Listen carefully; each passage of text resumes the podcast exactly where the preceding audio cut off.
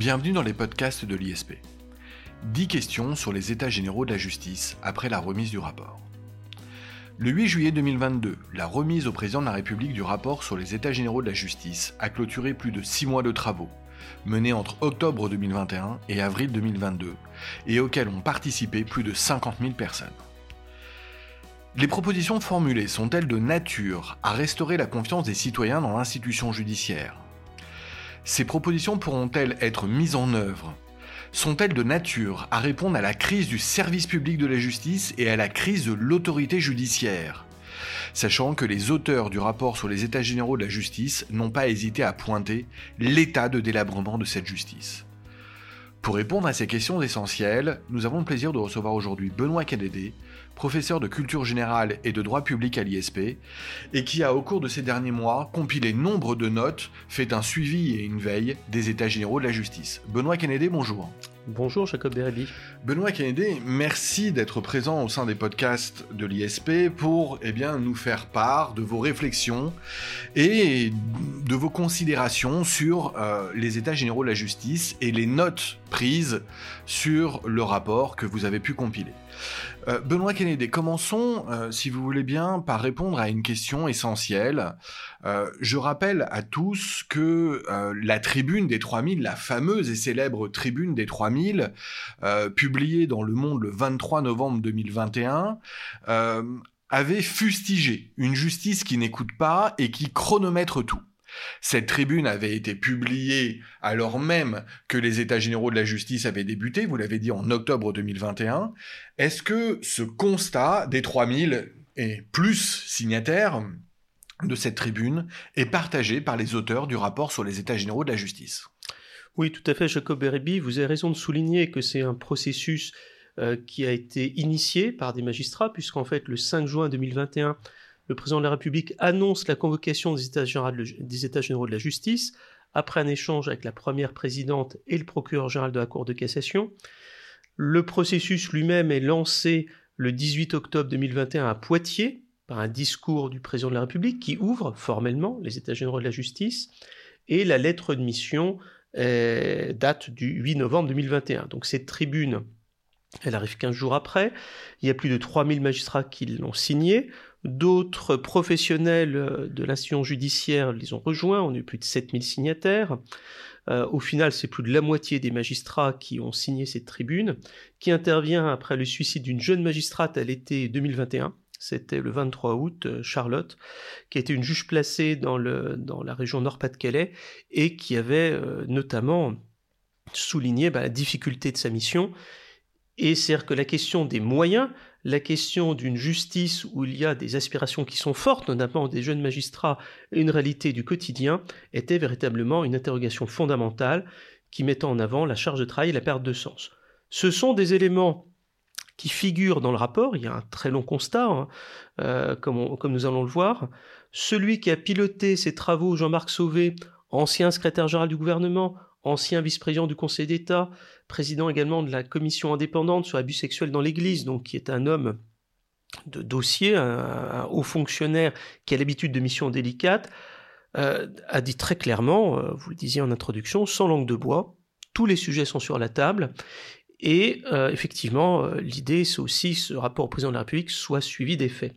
Alors, plusieurs groupes de travail thématiques se sont mis en place justice civile, justice pénale, justice économique et sociale, justice de protection, prison et réinsertion, mission et statut, pilotage des organisations. Si la tribune est intervenue, c'est aussi parce que les professionnels ont montré des inquiétudes, une partie d'ailleurs des, magistrats ont boycotté les travaux des généraux de la justice, dont le rapport a été rendu en avril 2022. Il s'intitule Rendre justice aux citoyens et il a été remis officiellement au président de la République après la séquence électorale de l'élection présidentielle et d'élection législative le 8 juillet 2022. Alors sur son constat, il est, euh, sans appel. Euh, le rapport parle du sentiment de désespoir, voire de honte, qui domine face au manque de moyens humains et matériels. Là, je cite euh, la page 13 du rapport. L'augmentation des délais moyens de jugement et des stocks dresse un constat sans appel. En 2019, les délais de jugement moyens étaient en première instance de 13,9 mois, en appel de 15,8 mois, avec des situations encore plus, plus complexe, encore plus lourde, et d'une crise plus profonde devant certaines juridictions, je pense au Conseil de prud'homme. Si on regarde les stocks, un chiffre, euh, devant les chambres des appels correctionnels en 2005, on avait un stock de 23 000 dossiers, en 2020 on est à de 37 000. C'est-à-dire alors même qu'il y a une augmentation des moyens, notamment dans la progression de la justice 2018-2022, alors même qu'on a déjudiciarisé, c'est-à-dire que les affaires euh, qui pouvaient être par d'autres voies judiciaires l'ont été, alors qu'une simplification des procédures, qu'il y ait des modes alternatifs de règlement des conflits développés, on a véritablement une justice qui ne peut plus faire face. En fait, la croissance des effectifs n'a pas absorbé les nouvelles missions. Et aujourd'hui, on a finalement une justice qui est sous-dotée en moyens, en moyens humains, en moyens matériels. Le nombre de procureurs en Europe, en France, il est, enfin, en France, pardon, il est déjà 3 pour 100 000 habitants. En Europe, il est 12 pour 100 000. Donc on est quatre fois en dessous de la moyenne européenne. Et malgré tout, ils gèrent un nombre de dossiers qui est plus élevé que leurs confrères et ils exercent plus de fonctions. Le constat est simple, moins de personnes, plus de missions, c'est-à-dire une justice qui n'est pas rendue de façon satisfaisante. Alors, vous l'avez dit, Benoît Kennedy, alors déjà merci pour cette contextualisation, mais vous l'avez dit, le rapport a le mérite de regarder la vérité en face. Euh, le constat, en tout cas, est objectif, il est clair, et il corrobore le sentiment de tous, notamment des juristes et des magistrats, dans la tribune des 3000, c'est-à-dire une justice malade. Alors, maintenant, passons, on va dire, à la partie euh, positive euh, du rapport. Il y a nombre de propositions euh, dans le rapport. Essayons de les envisager non pas en détail, mais au contraire dans leur objectif et dans leur mise en œuvre. Pour remédier au mal systémique, en premier lieu, consistant donc au manque de moyens humains, le rapport met l'accent sur la création de postes plus de 8000 sur 5 ans. Je parle sous votre contrôle, vous m'arrêtez, Benoît Kennedy, si je me trompe. Comment détailler l'ampleur de ce renforcement euh, des moyens humains? Comment sera-t-il déployé? Euh, Est-ce réaliste? Même si sur la question du réalisme, on y reviendra à la fin de ce podcast. 8000 personnels, alors effectivement vous avez raison Jacob Erebi de soutenir plus de 8000, puisqu'en effet il y a pour le nombre de greffiers une fourchette, 2500 à 3000. 8000 euh, effectifs, le ministère de la Justice, à peu près 100 000 personnes. Donc 8% sur 5 ans. On est dans le domaine du faisable. Bien sûr, il y aura un effort de formation, d'accompagnement.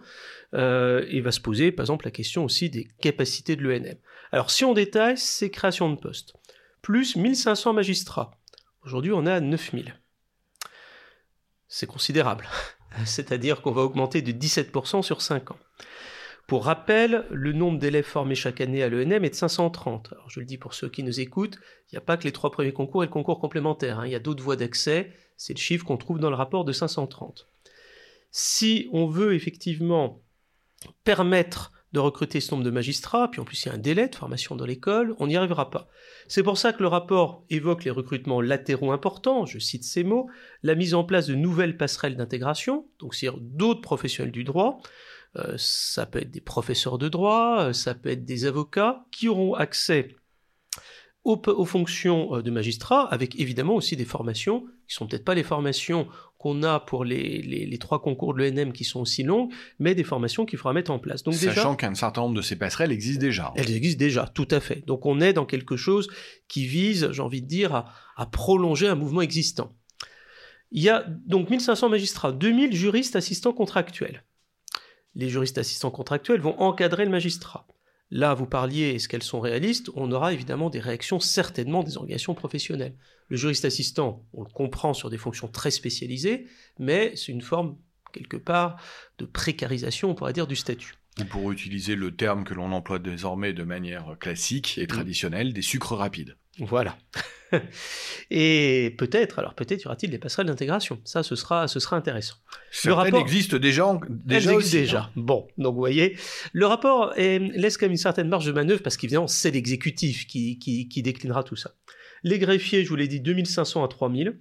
C'est beaucoup, mais il faut savoir que beaucoup de greffiers quittent le ministère de la Justice, notamment euh, parce que le métier n'est pas aussi attractif. le régime indemnitaire du ministère de la Justice est l'un des moins favorables des différents ministères, alors même que ce sont des fonctions régaliennes. Il y a un effort qui a été conduit, je pense par exemple au ministère de l'Intérieur. Il est évident qu'il faudra aussi qu'il y ait un effort du même ordre, euh, un effort d'ampleur qui soit conduit pour le ministère de la Justice, et ça c'est ce que disent très clairement les auteurs des États généraux de la justice. Enfin, 2000 agents administratifs et techniques, je pense notamment aux premiers à l'informatique, ceux qui travaillent au ministère le savent, la remise à niveau des structures et applications informatiques est absolument indispensable, avec une saturation et des difficultés de maintenance qui sont réelles. Comment va-t-on faire?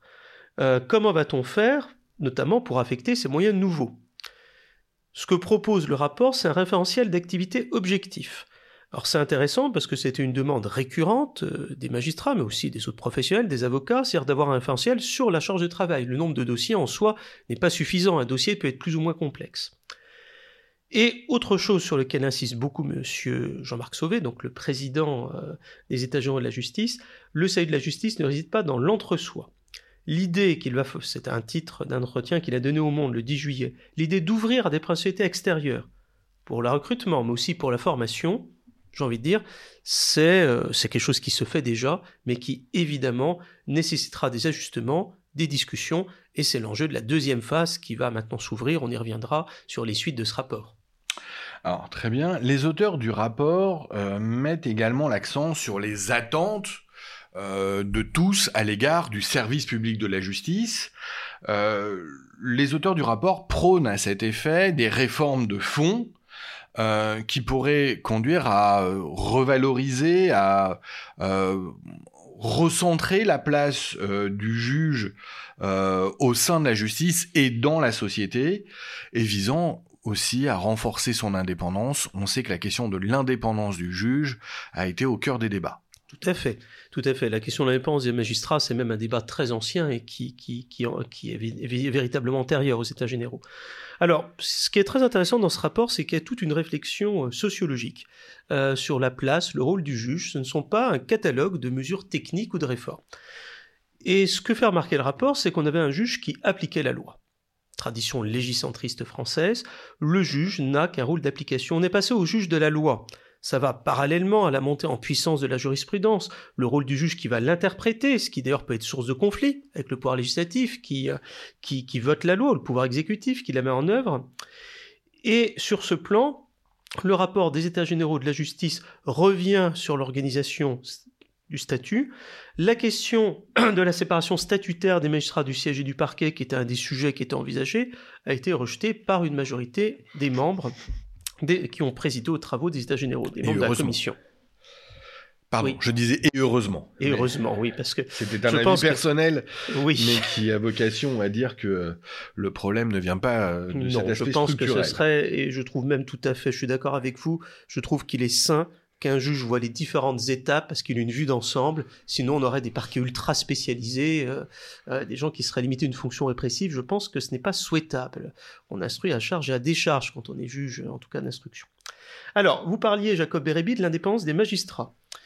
L'indépendance totale du parquet, qui est une demande, a été rejetée. L'indépendance totale du parquet, non, euh, aujourd'hui les instructions individuelles euh, ont été supprimées en 2013 euh, et on revoit également que le service public de la justice, c'est normal que le gouvernement mette en œuvre une politique judiciaire, donc c'est normal qu'il y ait des, instructions qui soient données, qui soient données au parquet notamment. En revanche, une proposition importante, et à mon avis elle fera couler beaucoup d'encre, c'est sur la nomination des procureurs et des procureurs généraux. On garde l'idée de procureurs et de procureurs généraux nommés sur position de l'exécutif, mais après avis conforme du CSM avis conforme, c'est-à-dire qu'on ne peut pas passer outre.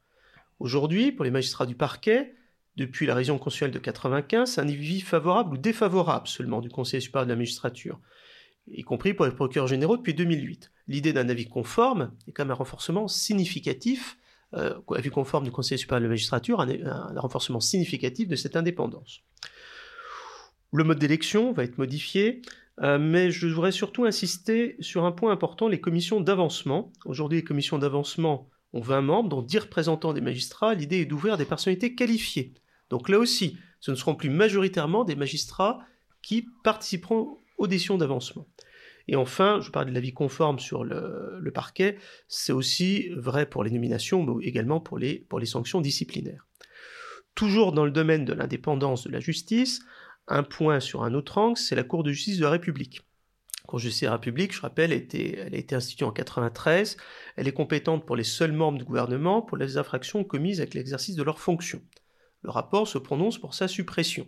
Proposition qui était déjà, j'ai envie de dire, dans les cartons lors de la, mandature de la législature 2017-2022, qui n'a pas été adoptée comme d'autres aspects de la révision constitutionnelle et qui est remise sur le, sur le, devant, de la, devant de la scène. Et qui fait assez consensus. Qui fait assez consensus. Alors, ce que je trouve intéressant, c'est que le rapport ne se contente pas de dire qu'un qu'un ministre ou un secrétaire d'État ne doit pas être jugé différemment, ne doit pas être injusticiable avec une justice d'exception. Il revient à des aspects assez techniques. On a des cas où un dossier est scindé avec deux juridictions différentes, la Cour de justice de la République et le droit commun, ce qui aboutit à des décisions contradictoires, des délais parfois plus longs avec la Cour de justice de la République. Donc je trouve que le rapport a le mérite non seulement de reprendre cette, euh, de reprendre cette mesure, cette proposition, mais en plus de l'argumenter à un plan technique. Vraisemblablement, ça va conduire à la mise en cause des ministres devant les juridictions de droit commun. Exactement, tout à fait. C'est ça qui va, c'est ça l'objectif, et dans des délais plus, plus courts que ceux de la Cour de justice de la République. Il y a d'autres aspects sur la place du juge. Oui. Peut-être. Espérons-le. C'est vrai que si les télés augmentent, ça va être compliqué. D'autres aspects euh, sur lesquels je voudrais également revenir. L'éducation à la justice. Aujourd'hui, les citoyens ne connaissent pas le fonctionnement de la justice. Pourtant, on a des, des, cours d'instruction civique. C'est dans les classes de collège. L'idée qu'il y ait une connaissance des citoyens bah, je, me souviens d'avoir appris ce qu'un pouvoir législatif, exécutif et judiciaire, mais on ne disait pas ce qu'il y avait dans le pouvoir judiciaire. Il fallait que j'attende mes études post-bac pour savoir qu'il y avait un juge administratif et un juge judiciaire. On peut espérer que ces connaissances de base seront peut-être connues dès les classes de collège. Mais là, ça renvoie au contenu des programmes d'enseignement. Un point également sur le rôle du juge. Il y a également tout un travail qui est important sur sa place par rapport à d'autres institutions, notamment en matière de justice des mineurs. Le rapport ne propose pas de revenir sur la répartition des compétences entre juridictions des mineurs et services départementaux en matière de protection des personnes, mais d'appliquer aujourd'hui euh, les, textes tels qu'ils existent, avec une tendance, on va dire, à donner une place aux juges qui excède celle qui normalement doit se limiter à ce qui relève du domaine de l'infraction. Le rapport propose aussi de généraliser les instances quadripartites, donc instances qui ont été mises en place dans certaines structures, euh, dans certains départements, et enfin d'ailleurs aussi de simplifier le formalisme du mandat de protection des majeurs vulnérables. Mais là on rentre déjà un peu dans le détail, j'ai envie de dire, des mesures. Alors, il y a un autre point que j'aimerais aborder, Benoît Kennedy. Euh, il est préconisé euh, une nouvelle révision de la carte judiciaire. Euh, le débat, là aussi, est extrêmement traditionnel, classique. on sait que Rachid Dati avait porté une grande révision de la carte judiciaire.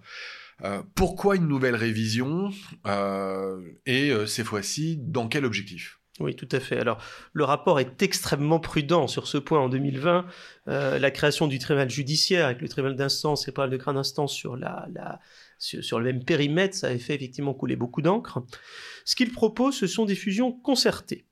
Donc des fusions concertées, c'est-à-dire qu'il n'y aura pas de regroupement autoritaire des tribunaux, ça devra venir. Euh, oui, parce que là, c'est bien de géographie, hein, c'est de regroupement géographique d'abord. Donc pas de fusion, euh, de fusion autoritaire, donc des fusions concertées, et par ailleurs, euh, l'idée, ce serait de maintenir sur chacun des sites un certain nombre de compétences. En fait, le rapport, plutôt que de proposer une nouvelle carte, il propose plutôt une clarification et une coordination. Alors vous allez me dire, une fusion, ça s'appelle bien une nouvelle carte. Mais bon, le... Oui, puis le maintien de certaines fonctions sur certains sites et pas sur d'autres. Voilà. La, la question de la clarification, est, enfin. L'objectif de clarification apparaît pas aussi évident que ça. Hein, oui. Euh, Alors, la vraie question, c'est le même débat qu'on dit dans le domaine de la santé. Un chirurgien qui fait très peu d'actes, est-ce qu'il est mieux de regrouper dans les mains d'un chirurgien expert ou est-ce qu'on le laisse faire peu d'actes, sachant qu'il n'a pas la même, la même spécialisation? Alors, pardonnez-moi, Benoît mais ici, j'aimerais quand même souligner, parce que je me suis interrogé particulièrement, euh, intéressé particulièrement à cette question dans le rapport, je vois quand même quelques incohérences et contradictions dans le rapport. Euh, d'un côté, on nous dit que euh, le manque de moyens humains et matériels se réalise sur l'ensemble du territoire et dans l'ensemble des tribunaux. Oui. Euh, bien que certains, effectivement, soient plus dans la difficulté que d'autres, et on les connaît. Oui. Euh, on admet tout de même que ce manque de moyens euh, existe partout. il ne semble pas si évident que ça du point de vue statistique qu'il y ait des tribunaux qui soient peu encombrés, ils le sont tous, et on se pose la question des fusions de tribunaux et de rationalisation euh, de la carte judiciaire en fonction effectivement de l'encombrement des tribunaux et l'on considère qu'il y a peut-être dans certains tribunaux, dans certains ressorts, moins d'affaires de tel type que de tel type. Ça, c'est absolument pas nouveau. Euh, concrètement, qu'est-ce que cette soi-disant nouvelle révision est susceptible de changer? De l'avis même de ceux euh, qui ont participé au débat, et je pense aux magistrats avant tout, mmh. euh, probablement rien. D'autant plus que la concertation euh, qui est envisagée, on ne sait pas quelle forme elle va prendre, elle n'est pas enfermée dans un délai, on ne sait finalement pas très bien, même qui va décider in fine. Parce que la concertation, ce n'est pas un mécanisme binaire, du tout ou rien, du zéro ou du 1. C'est un mécanisme d'échange, c'est un mécanisme où il va falloir arbitrer aussi les différents points de vue, euh, etc. Et tout ça ne semble pas, euh, on va dire, euh, éclairé justement, et ça, ça ressemble à l'une des rares propositions du rapport, loin d'être d'accord sur tout, mais en tout cas les moins construites. Oui. Les moins avancés, c'est euh, je jette un pavé dans la mare et euh, finalement vous vous débrouillerez. Et si ça serait peut-être bien que ce soit pas dans cette législature en fait. C'est un peu le sentiment qu'on a à la lecture. Tout à fait, je comprends tout à fait votre sentiment. Moi aussi, j'étais assez surpris parce que je m'attendais à révision de la carte judiciaire. Alors plutôt que d'employer révision, il parle de fusion concertée. Bon, on sait ce que ça veut dire. Je pense qu'à mon avis, ce rapport, d'ailleurs, euh, le président Sauvé le dit à un moment, elle regroupe très largement les propositions du président de la République à l'époque candidat. En fait, il y a probablement une volonté d'aller dans le sens de ce qui a déjà fait, de ce qui a déjà été fait. Dans la mesure où il y a déjà une tendance à un regroupement, il voulait aborder ce, thème dans le rapport, c'est mon sentiment, mais ils l'ont abordé sous des termes prudents. C'est-à-dire ne pas en parler, ça aurait donné l'impression qu'il y avait un trou, dire qu'on est contre les regroupements, ça donnait une position trop radicale, Dire qu'on veut de nouveaux regroupements, une nouvelle révision, ça peut être violent, donc c'est un espèce d'entre-deux. Et on sait pourquoi. voilà. On sait pourquoi, parce que politiquement, le, message, le message va avoir du mal à passer. Évidemment. Comment, comment avoir plus de magistrats d'un côté et moins de tribunaux de l'autre? C'est contradictoire. Ils vont dire non, il y aura plus de magistrats dans certains tribunaux. Et comment prenait une justice de proximité quand euh, pour euh, voir son affaire traitée, un justiciable va faire 100 ou 150 km C'est ça. Alors, il y a, y a des propositions qui sont plus consensuelles mais qui sont pas si révolutionnaires. Les départements où il y a plusieurs tribunaux judiciaires désignés des présidents et procureurs de la République chefs de file. Bon, je pense que personne ne sera contre ça. Après, ça dépend de sa déclinaison. Renforcer les pouvoirs budgétaires et de gestion des chefs de cour dans les chefs-lieux des régions administratives. Là aussi, c'est bien renforcé, c'est pas des mesures totalement nouvelles. Mais vous avez raison de le souligner. C'est un point, moi, quand j'ai lu le rapport, qui n'est pas un point saillant, c'est pas le point mis en avant. Je pense que c'est volontaire de la part des auteurs du rapport je m'attends maintenant qu'il va y avoir une discussion, que ça va être un vrai point. Et il pourrait y avoir une question, de toute façon ce sont des propositions, mais si le gouvernement engage sur la base du rapport, certains pourront dire ceux qui ont participé à la concertation, mais vous avez tout à fait, le gouvernement est légitime, hein, il applique sa politique, mais ce n'est pas exactement ce qui est dit dans le rapport. On a là probablement un des domaines sur lesquels il va y avoir besoin d'une, je dirais pas d'une clarification, mais en tout cas besoin d'un débat et d'éclaircissement. Bon, laissons ce point euh, derrière nous. Euh, un point qui est là euh, plus évident, plus consensuel aussi, c'est qu'il convient de pratiquer une réforme ou plusieurs réformes ayant pour objet la revalorisation de la justice. ça vaut d'ailleurs pour on, verra la justice pénale peut-être dans la question suivante, mais ça vaut déjà au premier chef pour la justice civile, qui est de plus en plus considéré comme le parent pauvre de la justice française, cette justice du quotidien sur lesquelles on agit euh, régulièrement euh, d'un point de vue législatif, mais toujours par petites touches, là, il y aurait une idée plus générale de revalorisation de la justice du quotidien, de revalorisation de la justice civile. Euh, par quels moyens? Quelles sont les pistes préconisées, Benoît Kennedy? Tout à fait, vous avez raison de dire ça, c'est un constat qui est dit, ce sont les juridictions civiles les plus encombrées. On voit trop souvent des juges civilistes dans les, dans les, dans les tribunaux passer au pénal si on a besoin de renfort au pénal comme si finalement le civil était euh, une activité accessoire ou annexe. Euh, il y a aussi, ce que souligne le rapport, un tropisme pénal en juridiction. C'est-à-dire que pendant longtemps, le juge civil, c'était les fonctions les plus nobles, c'est le juge du contrat. Euh, vous auriez parlé à un jurisconsulte du XVIIIe ou XIXe siècle, s'occuper de crimes crapuleux, il aurait considéré que c'était beaucoup moins noble. On a effectivement un changement qui, est, qui est apparu et qui est relativement récent. La massification des contentieux, c'est le tournant des années 80. Alors, ce que propose, le rapport, c'est déjà revaloriser la première instance les créations de postes devront être essentiellement en première instance. Vous allez me dire, donc le référentiel d'activité parlera de la première instance. Eh oui, c'est tout l'intérêt de ce rapport, il dresse des pistes, mais ensuite il devra se décliner et se mettre en œuvre. En tout cas, quelque chose qui est intéressant, c'est que jouer sur les mobilités. Trop souvent, un magistrat expérimenté ne retourne pas en première instance.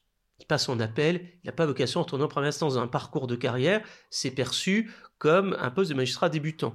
Faire revenir des magistrats expérimentés en première instance, avoir des créations de postes, ça va changer beaucoup de choses. Ça veut aussi dire une chose, mais ça c'est ça c'est ça c'est moi qui parle, c'est pas dans le rapport, qu'il faudra peut-être revoir peut-être en termes indemnitaires, parce que parfois la carotte permet de résoudre beaucoup de problèmes.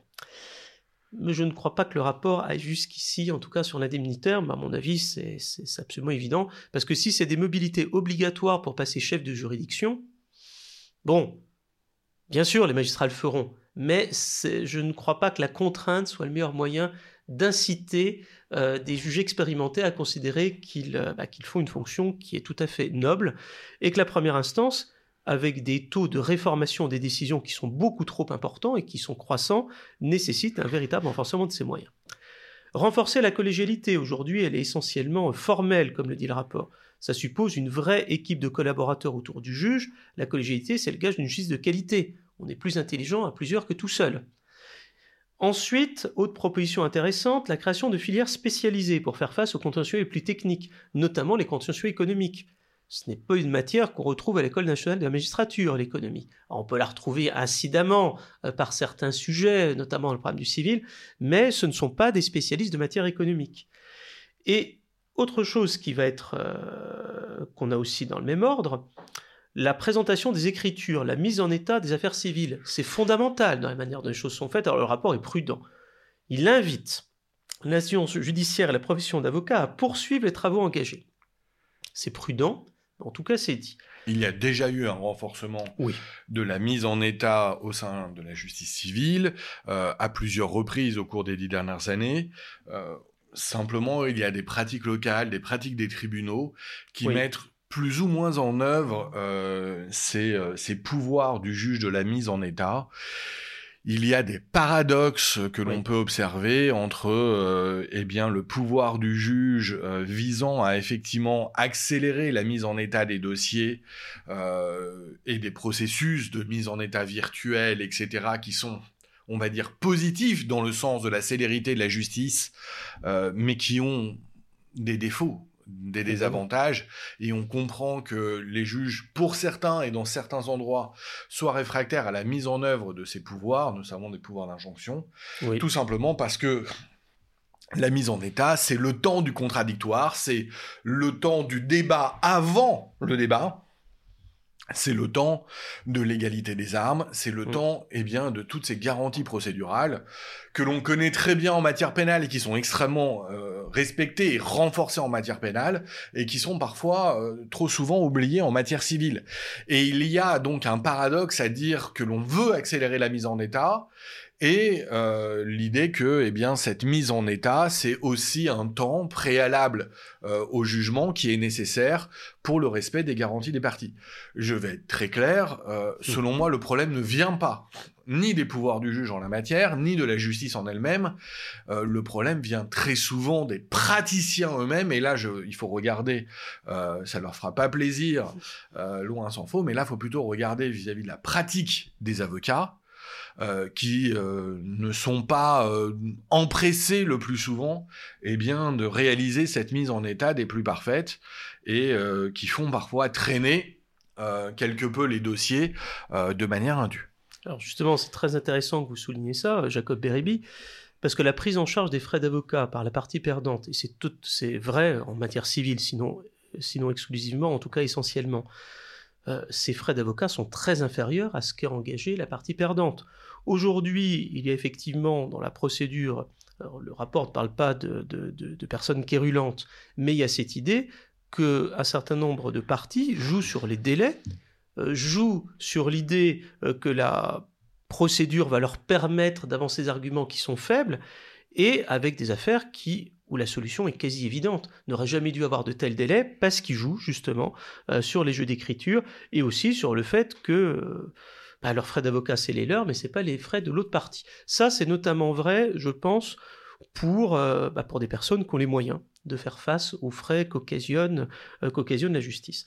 Alors Dernier point que je dirais sur la justice civile, euh, le rapport parle des modes alternatifs de règlement des différends. C'est pas propre au civil, mais c'est surtout là qu'on les voit. C'est un sujet qui est assez, euh, qui regardé avec beaucoup de pincettes par les, par les, par les syndicats. Euh, c'est souvent vu comme une façon, une justice un peu au rabais. Et le rapport dit bien que ça ne doit pas être un mode, un, ne doit pas être seulement tout est prudent, un outil de gestion des flux. Donc le rapport, même s'il note que c'est nécessaire, qu'on a déjudiciarisé des affaires par des modes alternatifs de règlement, euh, en tout cas, ce n'est pas une des voies préconisées de multiplier systématiquement les modes alternatifs de règlement. Il considère qu'au contraire, ce qui a été fait, on est déjà allé assez loin, que ce qui reste, c'est le dur, que ce sont des affaires plus complexes, ça explique aussi les durées des flux, mais affaires qui nécessitent pleinement un traitement, un traitement, un traitement, j'ai envie de dire, de qualité qui effectivement peut paraître un peu contradictoire avec une simplification de la présentation des écritures, une mise en état plus rapide. Mais le rapport a beaucoup de contradictions. Surtout que les statistiques hein, des mardes sont également plus flatteuses. Alors en parlant de statistiques peu flatteuses, vous évoquiez tout à l'heure la question de, euh, du taux de réformation des décisions de première instance. On va en venir à un point chaud mmh. euh, du rapport.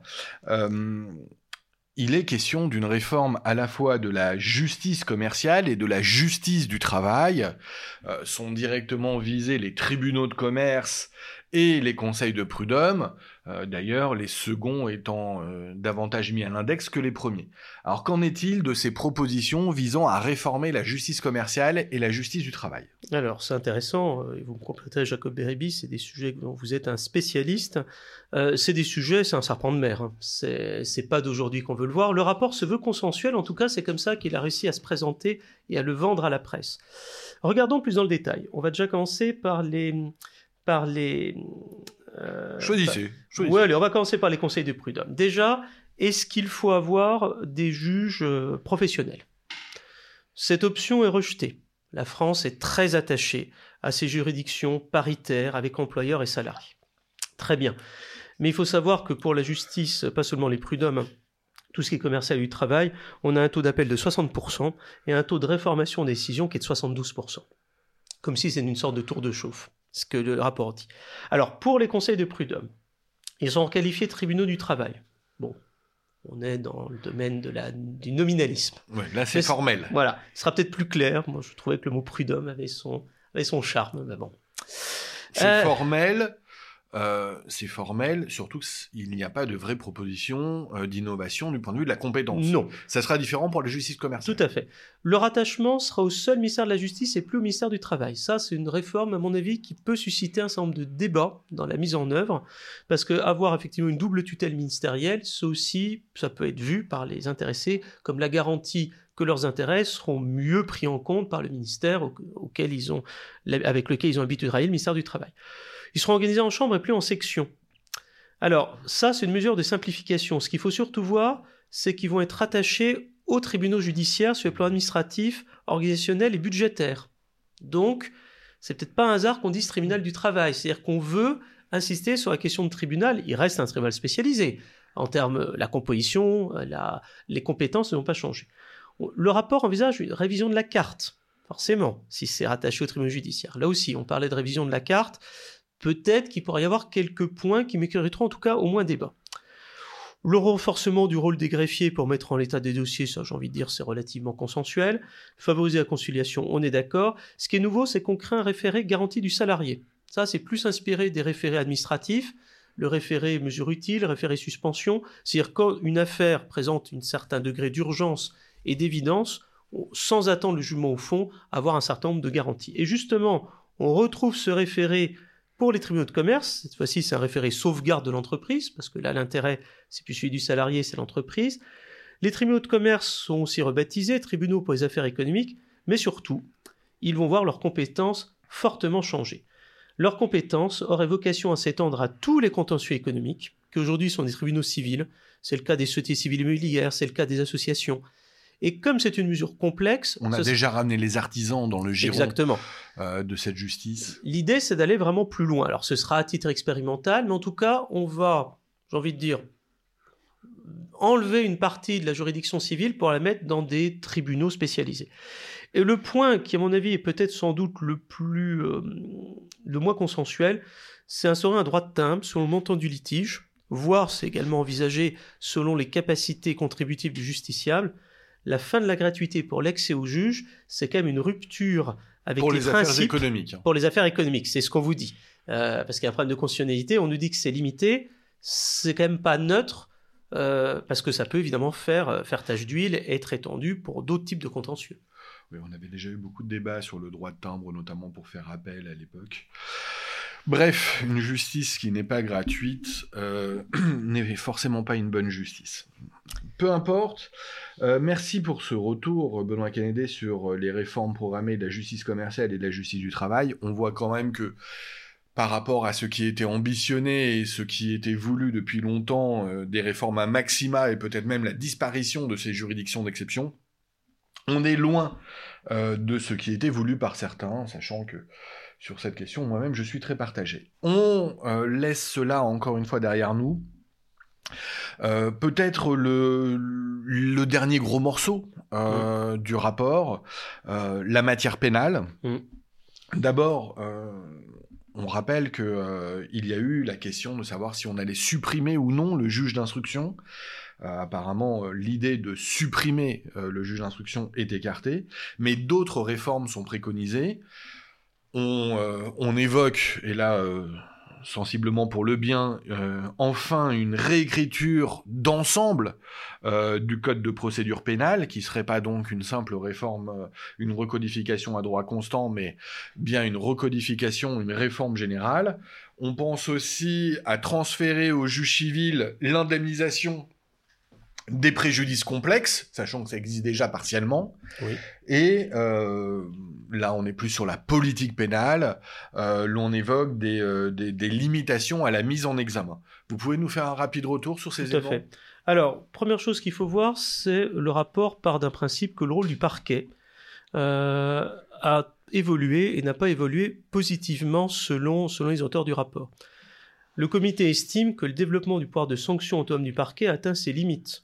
Le parquet est une autorité de direction de l'enquête et de poursuite et doit en priorité le rester. Alors vous noterez la prudence en priorité, estime. On prend des, mesures. Des... Mais en tout cas, l'orientation est là. Euh, le parquet a vocation, il représente euh, l'intérêt général, l'intérêt de la société. Il, il a vocation à diriger l'enquête et les poursuites.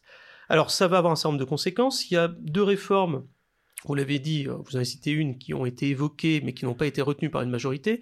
La suppression du juge d'instruction.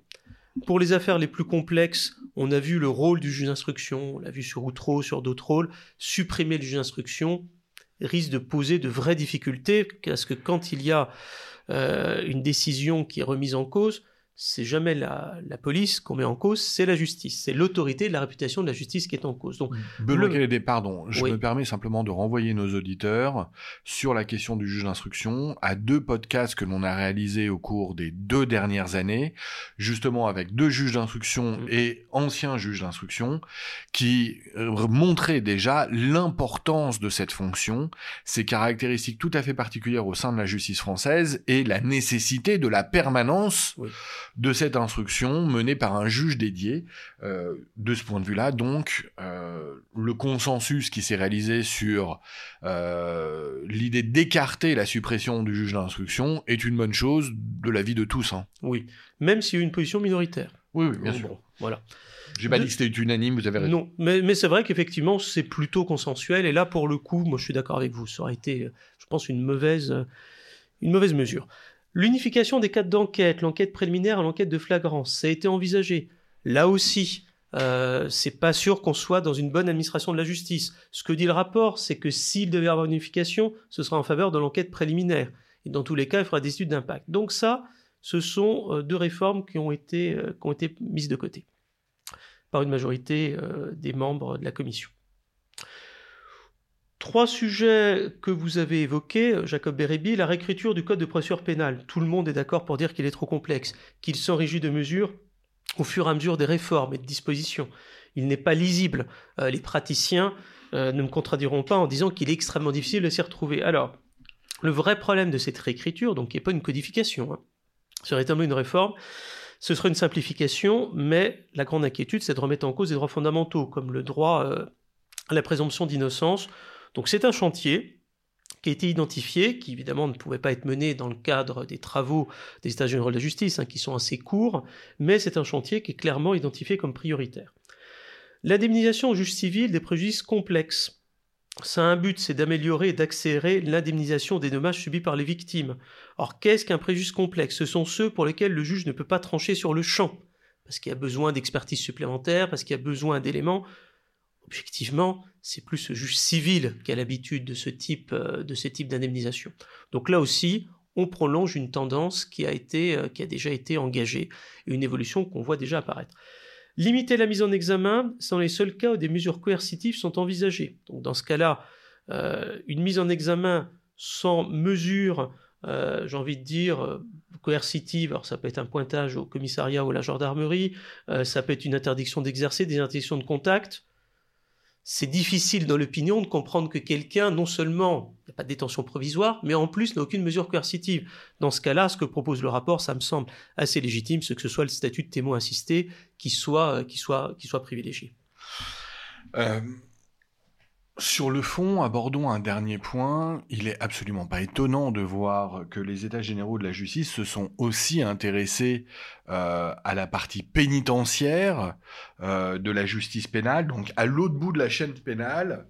Euh, le rapport pointe la question récurrente eh bien, de la surpopulation carcérale, du surnuméraire en milieu carcéral, quelles propositions euh, sont faites dans le rapport sur ce point, sachant que là, on évoque quelque chose qui est très sensible dans l'opinion publique, puisque ça affronte finalement deux camps.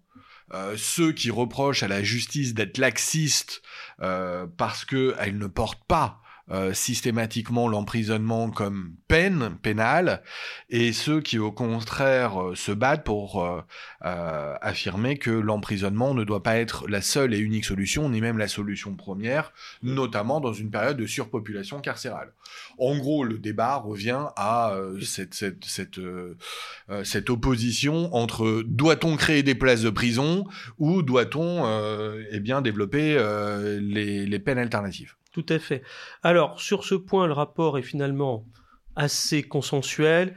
Il parle de l'idée de lutter contre cette population carcérale, qui ne permet pas un suivi individualisé et pluridisciplinaire, de favoriser la réinsertion de l'auteur du crime ou délit, de réduire les risques de récidive, ça on est tout à fait d'accord. Les points qui sont mis en avant, c'est le renforcement des moyens des SPIP, les services pénitentiaires d'insertion et de probation, et leur tour en juridiction.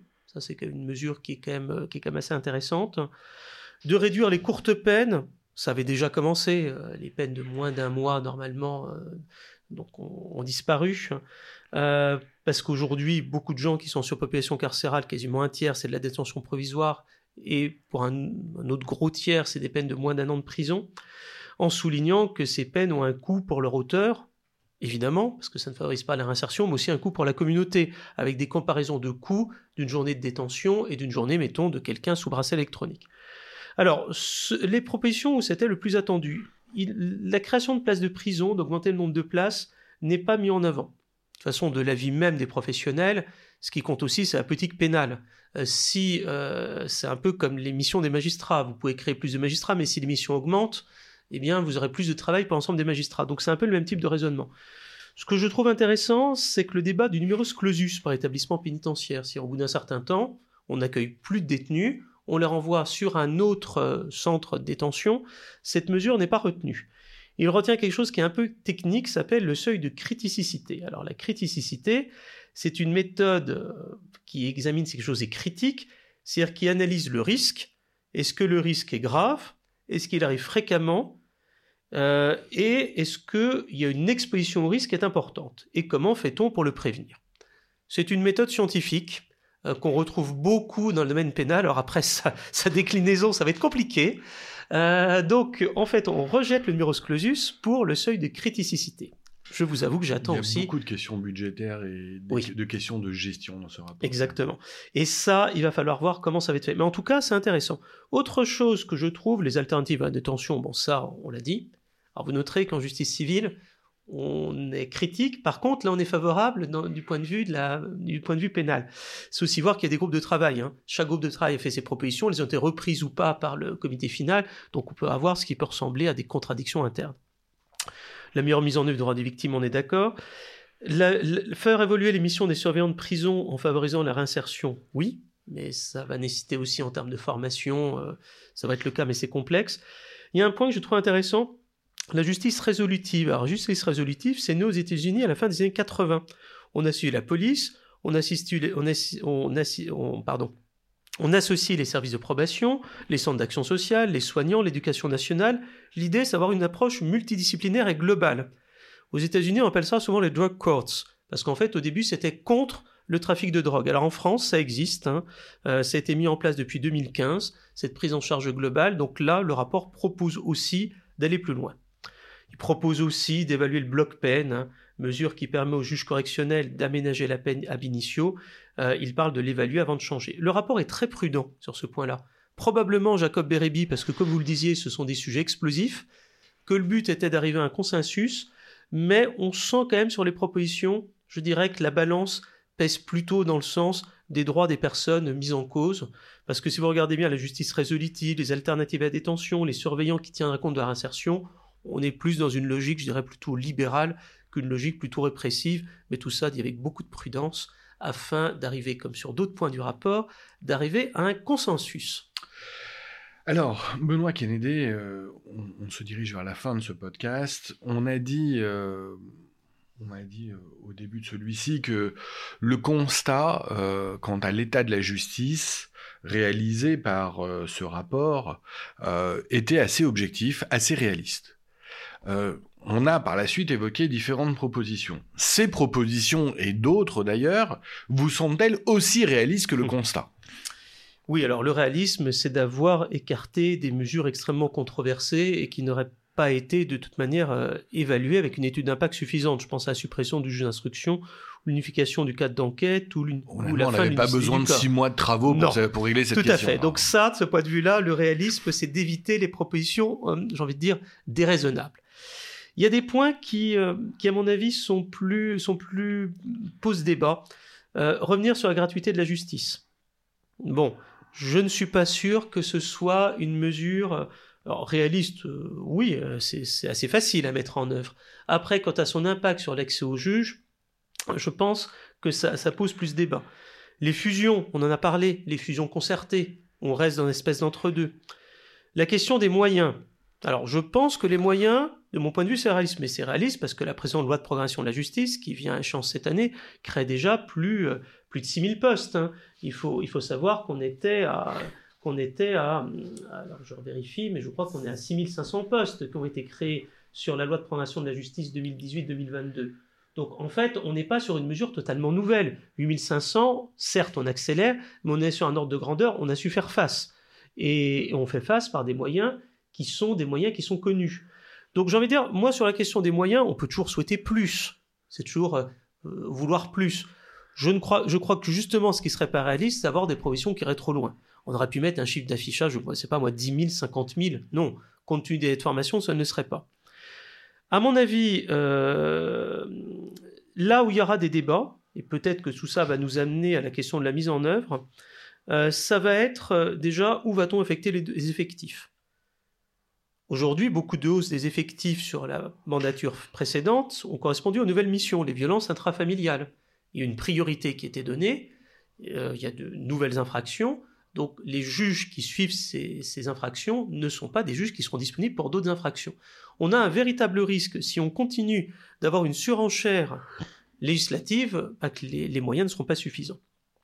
Et enfin, je voudrais dire ici un point qui a fait débat, qui était antérieur, c'est la suppression des jurés d'assises dans la plupart des affaires. Le rapport n'y revient pas. On sent de manière générale que ce rapport n'est pas à vocation à être suivi par le gouvernement, mais euh, finalement, c'est ce que disait M. Sauvé, c'était pas voulu, euh, mais finalement, c'est assez proche des propositions du chef de l'État. Ceux qui pensaient que les États généraux de la justice pourraient être une révolution, en fait, ça n'a pas été la révolution attendue. absolument pas voulu, vous avez raison. Euh, quelles sont les suites? Maintenant ah, bah, attendues Ça, c'est la grande question. Alors, on va voir la, la loi de finances pour 2023 qui va être présentée mi-septembre par le gouvernement. J'invite pour tous ceux euh, qui passent des concours à regarder ce qu'il y aura déjà comme création de postes pour l'année 2023, pas seulement de magistrats, mais aussi de greffiers euh, et l'administration pénitentiaire. Il va y avoir une nouvelle loi de programmation de la justice. Celle-ci arrive à échéance en 2022. Mais je rappelle qu'une loi de programmation, même si elle fixe des objectifs, c'est bien la loi de finances qui a vocation à créer des moyens, et en tout cas qui va décliner les moyens humains et matériels. Surtout, il y a une nouvelle concertation qui se met en œuvre. Je pense notamment à des mesures euh, simplification du enfin simplification, révision du code des procédures pénales. La suite, c'est ça. C'est ça. Il y a une partie des choses qui vont être adoptées tout de suite. Il y a des choses qui ne vont pas changer, donc il n'y a rien besoin de faire. Exactement. Et puis les choses qui ont vraiment besoin d'être débattues, les choses de fond, on va renvoyer à la concertation. Exactement. En gros, c'est euh, on va passer le budget comme il était prévu, et puis c'est tout. Probablement. Alors, le ministre de la Justice a commencé ses concertations le 18 juillet avec un boycott par certains, certaines, certains syndicats deux. Par deux des euh, plus importants euh, syndicats. Exactement. Donc là aussi, c'est-à-dire que si on veut faire passer un certain nombre de réformes, c'est comme ça qu'on peut entendre le mot réalisme, ben, il faut que ce soit des réformes où les acteurs qui seront concernés participent à cette concertation.